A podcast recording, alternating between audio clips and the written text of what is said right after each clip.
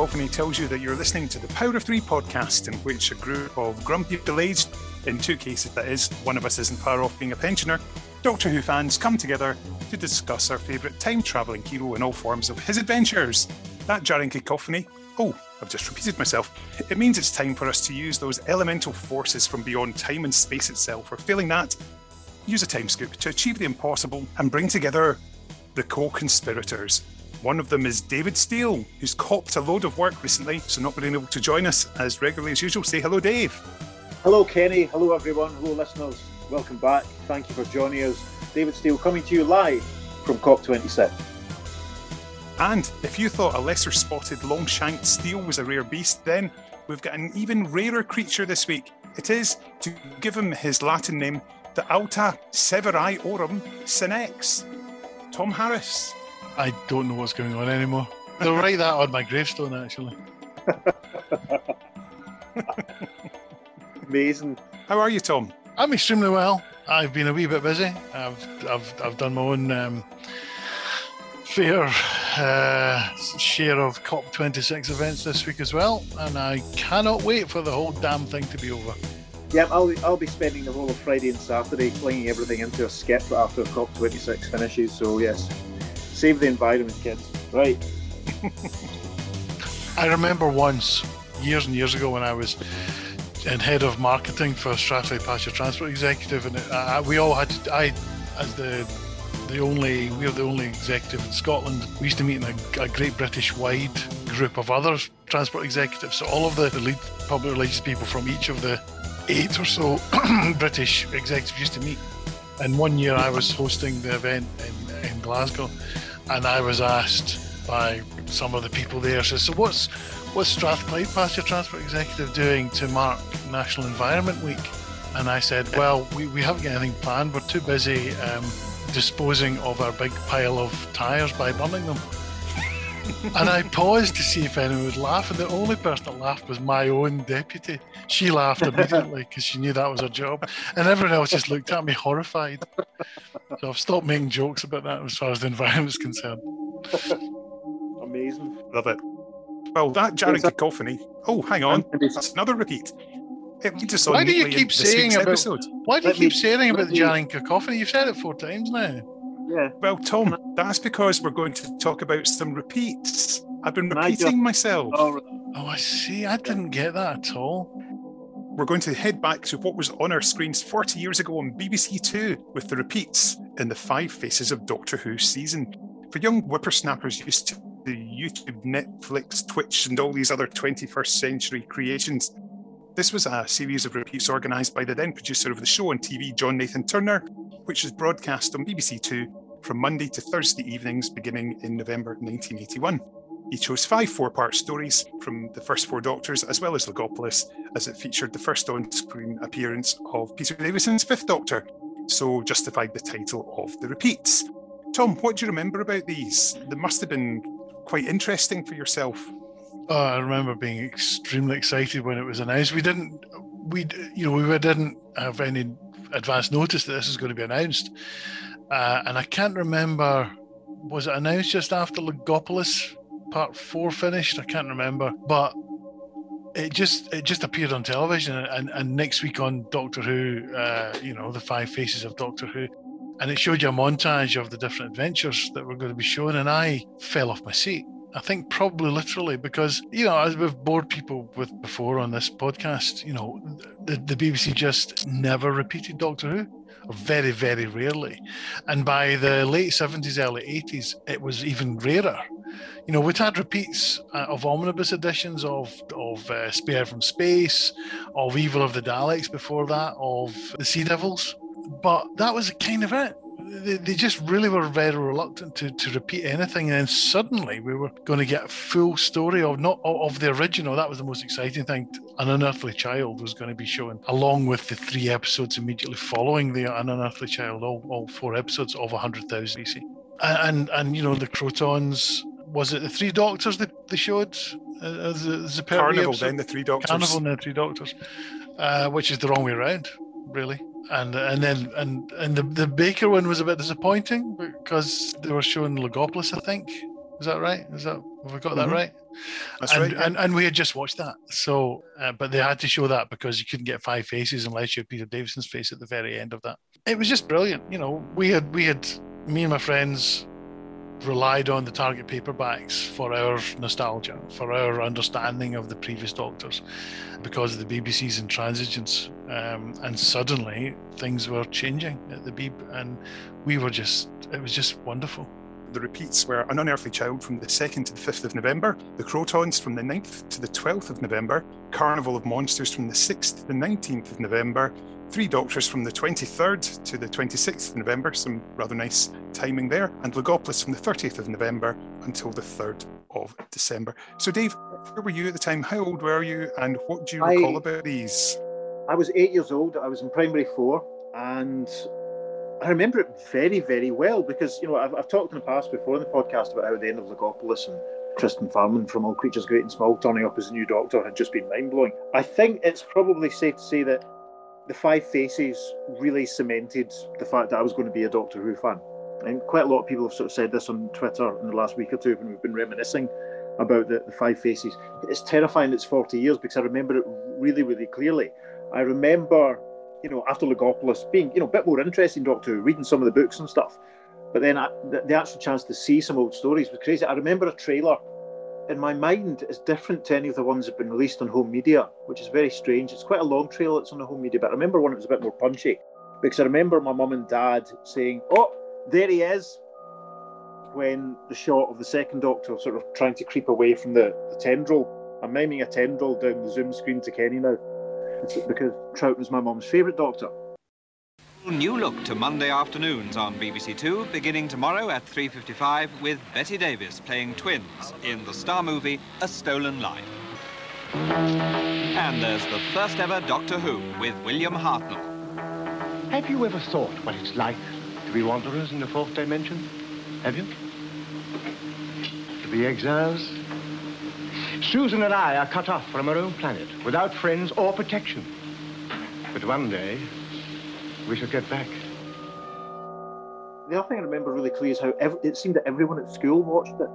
Everyone at school was watching it. I remember writing about the Krotons in my news jotter and saying my favourite bit was when the Doctor and Zoe, and I wrote Zoe as it was spelled Z O E. And my English, my not my English teacher, my teacher, who was Mrs. New, and I've never forgotten this. She corrected my spelling by putting a red Y at the end of Zoe, and I actually took the Radio Times in to show her that she was wrong. I remember the my I remember you know I remember my mum being on the phone at the end of the episode of the Krotons when the Krotons start to form in the tank. I remember being absolutely blown away at, at learning about Jamie, that the Doctor had a companion from the you know because my folks had watched it. You know, so they told me you know a little bit about each of the people. That Jamie was a Highlander from the from the um the Battle of Culloden, and that was amazing. That was mind blowing. But the most mind blowing thing of all, and I've said this on the podcast before, I'm sure, was being able to see the guy who played Worzel Gummidge as Doctor Who. It was astonishing. It was because Worzel was massive, had been massive for a couple of years, and seeing Jon Pertwee in action was just mind blowing. Almost as mind blowing as Tristan Farnon turning up at the end of Logopolis. remember the three doctors. I remember the, the day that episode one of the three doctors went out, drawing three cra- crappy little, scrappy little TARDISes in my news jotter at school because I was looking forward to seeing the three doctors. Aye, yeah, and I've, there's, there's another memory about Logopolis, but I'll save that for you know I can I'll, I'll share that later on because I don't want to front, front load it too much. Yeah, I mean, I remember being super excited when An Unearthly Child came on and watching it in our living room in our old telly, which had sort of like wooden wooden bits on it, wooden and plastic combo, and uh, design nightmare, and watching it and that, and just being absolutely entranced by the first episode. Episode two, so you know, fascinated just to see it sort of like, oh, you know, the Doctor's reaction to the TARDIS not changing, and the fact he Yeah, smoked a pipe. remember, I remember that- that, that well. shocked yeah, me. Yeah, I remember that that scene very well. I mean, it was we were such sponges, I think, in those days that you know most of my memories of these stories, despite the fact that I've watched them on DVD and VHS since, they're they're mainly from when I first you know saw it in '81. I remember Mm-hmm. that it was fascinating being able to see the very first story for the first time. It was you know. And it's so well done the way that it's, you know the Doctor is not the protagonist essentially, you know, which is obviously something that's changed enormously since. But Dave, here's the worst part of it for me. So Right. episode two, quite enjoyed it. Episode three, watched it and just thought, okay, caveman politics. Obviously, I wouldn't be thinking too much more than that. But then for episode four, and for every subsequent episode four, I never saw them because I had to go to the Beavers. I went to Beavers on a Thursday night, so I never got to see part four of any of these stories. So I had to rely on my mum, my sister, or my dad watching them and telling me what happened. And then obviously the target books would help further down the line, but I never got to see them. So that was, you know, when, I, when these came out on VHS or when I started, when I joined fandom, I was able to see copies. I could finally see part four of each of these. What time did Beaver start? Because these were tea time repeats. These were on like half Yeah, past five. about s- I think, weren't Yeah, I think it was on. I think it was on about um, about quarter to six because then the Cubs would be on afterwards because because of the church Right. hall. they? I never got to see episode That- four of each of these, so that is my shock of- revelation. But see, other ones, you know, the Krotons made a big impression me because I just loved the, the camaraderie between the Doctor, Jamie, and Zoe, particularly with the Doctor bumbling his way through the Krotons test and Zoe getting it right. And I thought that made such a good impression on me. I thought, yeah, the Doctor's brilliant, but he's not always brilliant, and he can be brilliant in the wrong ways. Carnival of Monsters, visually, I thought it was great. In fact, you've got um, all these wonderful ideas coming together, and you think, oh, there's a mystery on a ship, and oh, but what is this in the hold? What is this Yeah. plate? And Yeah, the thing I grows and it's wonderful and great characters. Yeah, I remember Carnival very clearly as well. I remember like the, the stuff at the start. You know, when obviously Jo has me- meeting Jo. This was the obviously the first time I encountered Jo Grant. I think something on telly, and Jo obviously realizing before the Doctor that they probably weren't where they thought they were, and all that. You know, that you know.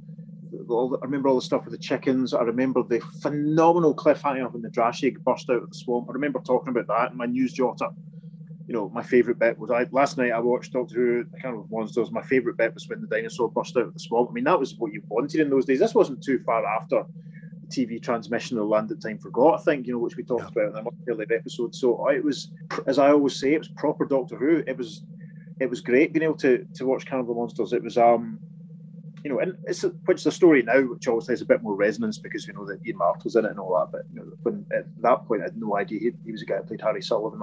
I might probably, I may not even have had any idea who Harry Sullivan was at that point.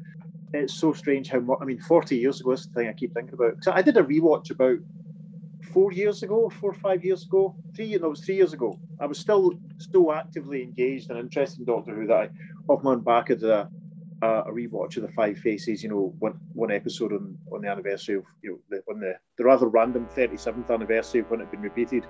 And even watching then, my nostalgia was for you know when I was in primary four. Yeah. Um, we should probably talk about Three Doctors. I still have a lot of nostalgia and happy feelings about it. You know, just sort of seeing Pertwee and Troughton together, and it just made such a good impression. The fact you've got such wonderful performers together, and they're just their dynamic is, is wonderful. It just contrasts the Second Doctor down to earth, more relaxed. Pertwee, slightly more authoritarian and liking things done in his way. And yeah, I thought it was a wonderful clash between the two of them, and absolutely loved it. And the whole Omega, just such a memorable character as well. Yeah. Yeah. My main sort of abiding memories um, from that time with the Three Doctors are the Second Doctor recognising Sergeant Benton, which was amazing. And it's a really clever device for sort of selling it for anyone that maybe doesn't remember him. The fact that Benton is a regular knows who this guy is. But also, you know, the scenes of the Doctor fighting the, the other version of Omega in the Void and Mr. Hall. I mean, I remember the opening sequence kind of put me in mind, felt very Tomorrow People to me at the time. So still have memories of that. And it's it's so strange. I had such separate, distinct opinions and feelings about Three Doctors in my head from when I first saw it versus what I think of it now through many sort of repeated viewings. I still think it's marvelous.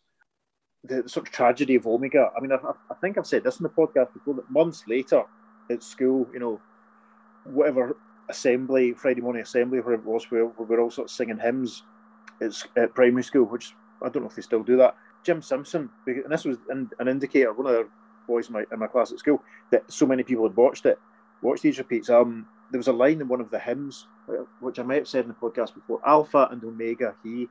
And I remember us walking back round to the class and Jim shouting to me, Steely, Omega in that hymn, Alpha and Omega, just like in that, just like in Doctor Who. And we were all like, yeah. it was so exciting. I mean, it was, I, th- I can think the only other time I felt as excited as a Doctor Who fan was probably in 2005. You know, when it was coming back. You know, as as a real neophyte Doctor Who fan at this point, it was it was amazing. The Three Doctors was great. You know, meeting the Brigadier, meeting, meeting Sergeant Benton, then going on to read loads of the books and knowing who these people were and stuff. It was um, it was terrific.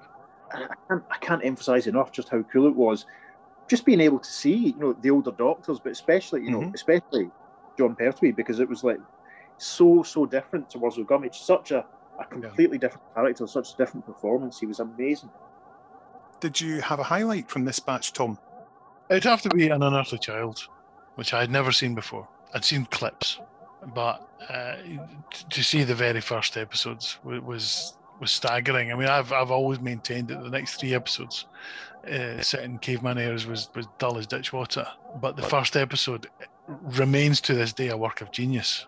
I mean, just just amazing stuff. Uh, which is why the next three episodes were actually quite disappointing because I think they lacked any kind of imagination that, that we got in the first one. But to see the very first, you know, when when Ian and Barbara turn up at the at the junkyard was just yeah, that had because I also sort of go on about this. I rem, I retained even at that time vague memories of the Krotons when it was first broadcast, and and I had very good memories of all the other uh, series, all the other episodes. I remembered very vividly the Three Doctors, Carnival of Monsters. So I was looking forward to seeing them, but I did remember them at least. I knew and I knew what the stories were because I'd read the books. An Unearthly Child hadn't been novelized at the time. I had never seen it. It was broadcast before I was born. So that was for me the biggest treat. So Logopolis, I remember thinking at the time, the other stories they've got their fun bits, but Logopolis is so full of misery and doom and gloom. And I remember at the time watching it, you're watching it again and just thinking, we've seen these ones before, and it did make me start to question oh, I like it, Doctor Who, it's got a bit more fun in it. And obviously, you know, in a Doctor's last story, it's not always going to be giggles all the way, but you still like, you know, the odd moment. And just the whole tone, you could tell, you know, sort of, even as a young fan, you can tell there's a, to- a different change of tone and feel to the show as it's evolved. What were you going to tell us about Logopolis? Well, the thing I remember most about Logopolis, um, and it's interesting because I, I'm kind of, I think I'm in the middle. I don't find Logopolis to be full of doom and gloom I think the relationship between Tom and Matthew is a joy to behold. There's some really good jokes in it. It's, it's I would say it's I would say that it's very atmospheric, and there's you know I think when you know what's coming, you can maybe sort of think, oh, this is all gloomy and doomy, but I I don't think it's too gloomy and doomy. I think it looks a bit grey because obviously they filmed it in you know December or January, whenever it was. But I think I don't I don't find it. My five faces of Doctor Who related memory for Logopolis is that my mum decided that we weren't going to watch that one because we'd seen it already. now, I remember watching the repeat of Full Circle during the summer, which is put in its. And was it Keeper of Traken, the other one that got repeated? I can't remember. I think it was, yep. And recognising bits, and obviously, I've said many times how our Andrew Smith completely traumatised me for life. Bad dreams for years about being chased down corridors by marshmen. But Logopolis, we didn't watch it. I remember saying, you know, you know, and I remember Mama Steele saying, "Oh, oh, you've seen that one already. We don't have to watch it again." So we watched what else was on. But I do remember that she let me switch it over for the last five minutes of part four. So I saw the regeneration stuff again. I remember, I think, and this is the thing. This is the, you know, as I said about earlier on about memory sponges. I mean, just soaking it. I remember putting it over maybe it wasn't even as long as the last five minutes because I think we'd all, I think they were already at the point when Tegan and Nyssa and Adric were kneeling down beside him. So we saw the changeover shot. I think we missed the the enemy's sort of faces as he was hanging, but I could I could be wrong. But the the, the shot that sticks in my mind from putting it over again, as I was at eight, Alison was barely two. You know, when this was happening, this went out my wee sister. Um, seeing the regeneration again and just being like right, because it was only a matter of weeks after that point before Castrovalva, you know, yeah. Did I get any Doctor Who books for Christmas that year? I can't remember. I may have done. I remember seeing an Earthly Child in the shops, the book of that. I think I definitely started buying the books myself at that point. So I probably I probably did know who Jo Grant was, and I probably maybe had read some unit stories. Now that I think about it, I think I had. I have a vague feeling, vaguely knowing who they were. So Logopolis, yeah, we didn't didn't watch again. I think that's terrible that you missed the episode four. You'd think your folks could have let. Did you have to walk? Did you have to walk there yourself? Was oh, when, no, no, we'd get a run. Dad would run. So I mean, I was seven at the time, uh, yeah. so I'd get a run, get a run round to the church because our church was I mean, you could walk it in about 10 minutes, but it was obviously Yeah. at this time of year, you're not going to walk it because you'd have to go through the park and probably get murdered at that point. Not at that age. Um, No. It was very interesting. Um, even just getting the regeneration again because the, the hype for Davison starting was huge. You know, and um, Mhm. I've talked. I'm sure I've talked before about how in Scotland, part one of Castrovalva went out at half past three in the afternoon. I And did. we missed I missed it because I was at a panto. We missed the we missed the beginning of it because we were going over to my auntie and uncle's because we were going to see them because it was New Year. And thankfully, I remember opening the door and Aunt Babs was saying, "Oh, Doctor Who's on," and rushing in. And they were at the point when they were going from with the Master's TARDIS hovering there. They were getting the Doctor into the TARDIS. So I didn't see the opening minutes of Castrovalva until it came out in VHS in '92, I think it was. Yeah, it was. Um, I it was it was a good time, and I think like as I've said, and as a lot of people have been saying on Twitter, it was definitely a you know, um, you remember who you were moment, and definitely a sort of cement. I mean, would you say it was? Would you say it was the same for yourself? Did it cement your Doctor Who Oh, fandom? definitely, definitely. I think the fact that um, I knew there were other doctors at this point because obviously they'd Mm. seen the regeneration, and my mum and dad had told me, and I'd started buying the books at this point and voraciously devouring them. So I knew who these other doctors were, but this gave me the chance to put their voices in my head rather than just my approximations of old man voice uh, for Hartnell and sort of general elderly authoritarian. So yes, it did have a huge impact that way, and it did make me think, yep, I want to know more and I want to see more. But of course, then Yeah. you find out from Doctor Who magazine, oh no, there's not really that many more Yeah. of them left. Yeah, it's very interesting that way because you know because they showed the three Doctors, it meant we got to see the first three Doctors each in two stories, and it's interesting to sort of think that you know, I, I'm told, I, mean, I think I read it in In-Vision or DWM at some point that there was a plan to show Mask of Mandragora Mhm. or Mandragora, as I pronounced it when I bought the book, one of the first Doctor Who books I ever bought. Um, same days I got Yeah. Armageddon Planet. I'm told there was a, a plan to show that. That was Hinchcliffe's own nominated choice, which I think is, is actually probably my least favourite Hinchcliffe Doctor Who story. So I'm sure we probably would have enjoyed it at the time. Um, it's a shame that we didn't get a more, I don't know, I, I can't think of the word, more representative example of the Fourth Doctor. Yeah, You know, rather than the Gothos. Terror of the Zygons would have been perfect. Yeah, it would have been nice to get a, an earlier, you know, story. I mean, they probably wouldn't have shown that because it would have meant unit duplication. So something like, you know, even horrifying rock or robots of death would, for, for, would have been my pick. You know, Mhm. to be honest, that's an interesting one actually. You know, which Fourth Doctor story would you have picked additionally from the Gothos? I'm sure a lot of people have. And you know, it would have been nice if it run for a bit longer and we'd got another Troughton story or another Hartnell story, but there probably weren't any other Troughton stories they could have shown. It's fascinating, and it's the sort of experience I think that a lot of modern Doctor Who fans as Tom said earlier on, that you know they didn't repeat old stories. We didn't have DVDs or Twitch or you know BritBox or, or you know Blu-ray box sets. You know nowadays we've said this before when we talked about the books and stuff in the past. You know it's very it's a very different sort of landscape where you know fans can watch any old story if it exists whenever Yeah. they feel like it. We just didn't have that option. You know, I remember the year after they showed a few more out of time repeats because they repeated Curse of Peladon and then edited down Genesis of the Daleks and a repeat of Earthshock under the, the umbrella of Doctor Who and the Monsters, and that was almost as exciting. I remember loving held on. It's still one of my favourite stories.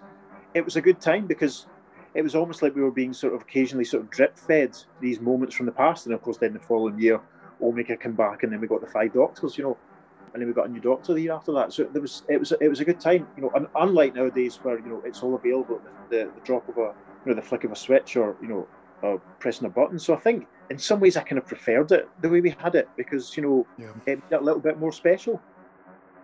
Tom, JNT came out with the phrase the memory cheats to say that old stories weren't as good as people remembered them. But from what you've said, Carnival and the Three Doctors lived up to your expectations.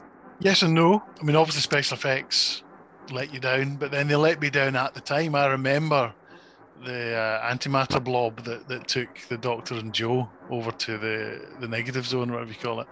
I remember that being crap at the time, you know, when it was first broadcast. So, so you know, I think the memory does cheat, but I, actually, I seem to remember it, the special effects wise, being quite disappointed at the time. But no, I, I, I think he was wrong. I think Nathan Turner was trying to excuse the, the poor writing and production values of his own era.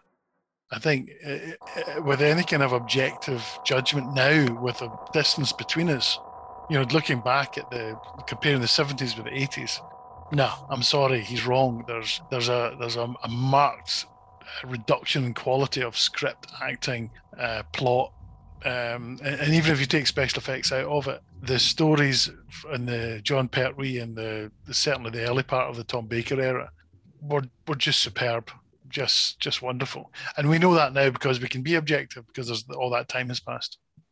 I think the, the quality of the script writing was is the biggest difference. I think that's what JNT was probably fibbing himself about. You know, manifestly the script editors in the, the 60s and 70s were much better than John Nathan Turner's script editor who he had for the majority of his time. I think that's probably got a big thing to do with it. Yeah. Wouldn't it be nice though if in 2023 they did a whole run you can pick a story for every Doctor? It'd be really nice if they could do that. Interesting. Um, right. Remastered what ones. would you pick? What would you pick then? Let's do that quickly. Um, I think you've got to do Unearthly Child, Tomb of the Cybermen, Spearhead from Space, uh, Terror of the Zygons, Caves of Androzani. For Colin, use the new version of Vervoids, Sylvester Remembrance, TV movie. For Eccleston, let's just go with a two-parter. We'll go with Empty Child, Doctor Dances. For Tennant, um, oh crikey, possibly Human Nature, Family Blood. Uh, for Matt, um, crikey, that's good. That's a good question.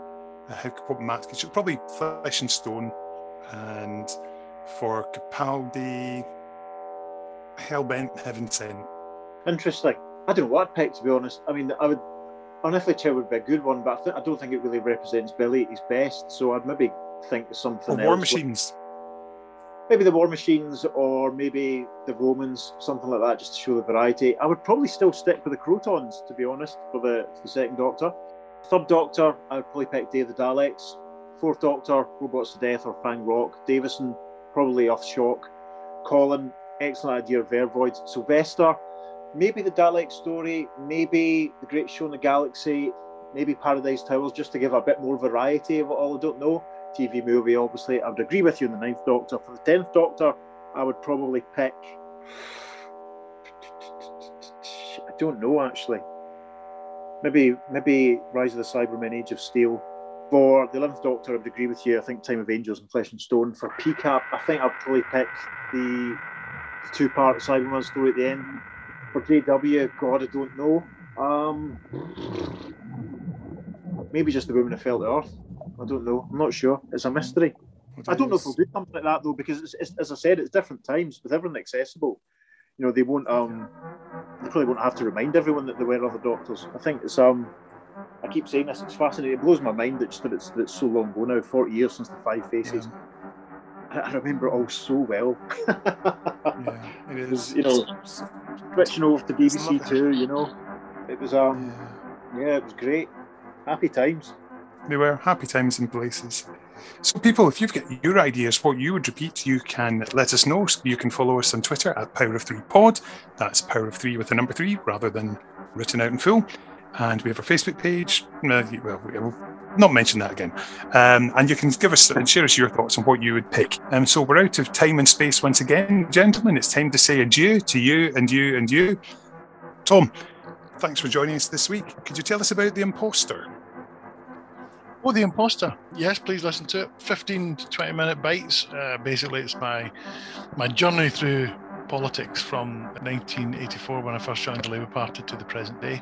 And at the moment, the most recent episode covers the period in 2012 to 2013 when I made a brief return to the front bench in the House of Commons. And the next few episodes will take us up to the Scottish independence referendum, to the disastrous 2015 general election, and beyond to the EU referendum and the point where I finally leave the Labour Party. And believe me, it's, it's actually far more interesting than what I'm making it sound. Can we can we expect a new episode soon then? yes, you can. You can. There's supposed to be one this week, actually, and I just was a bit busy. Right, goodbye, folks. Thanks for listening again. It's been great going down memory lane, and I'll see you two guys later. Cheers, you will Tom. do. Dave, say fairly well and remind people about Earth 2 podcast.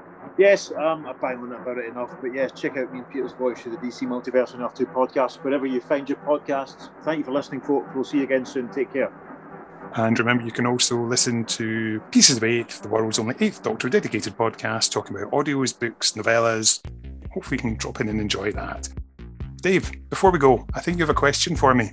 Oh, yes, I do. I'm sat here with a, with a virtual gun on my head, listeners. What are we playing out with then, Kenny? Well, Dave, I'm glad you asked me that. Today we're going to play out with Five Faces by Linear Movement. All right, what's that then? Never heard of it.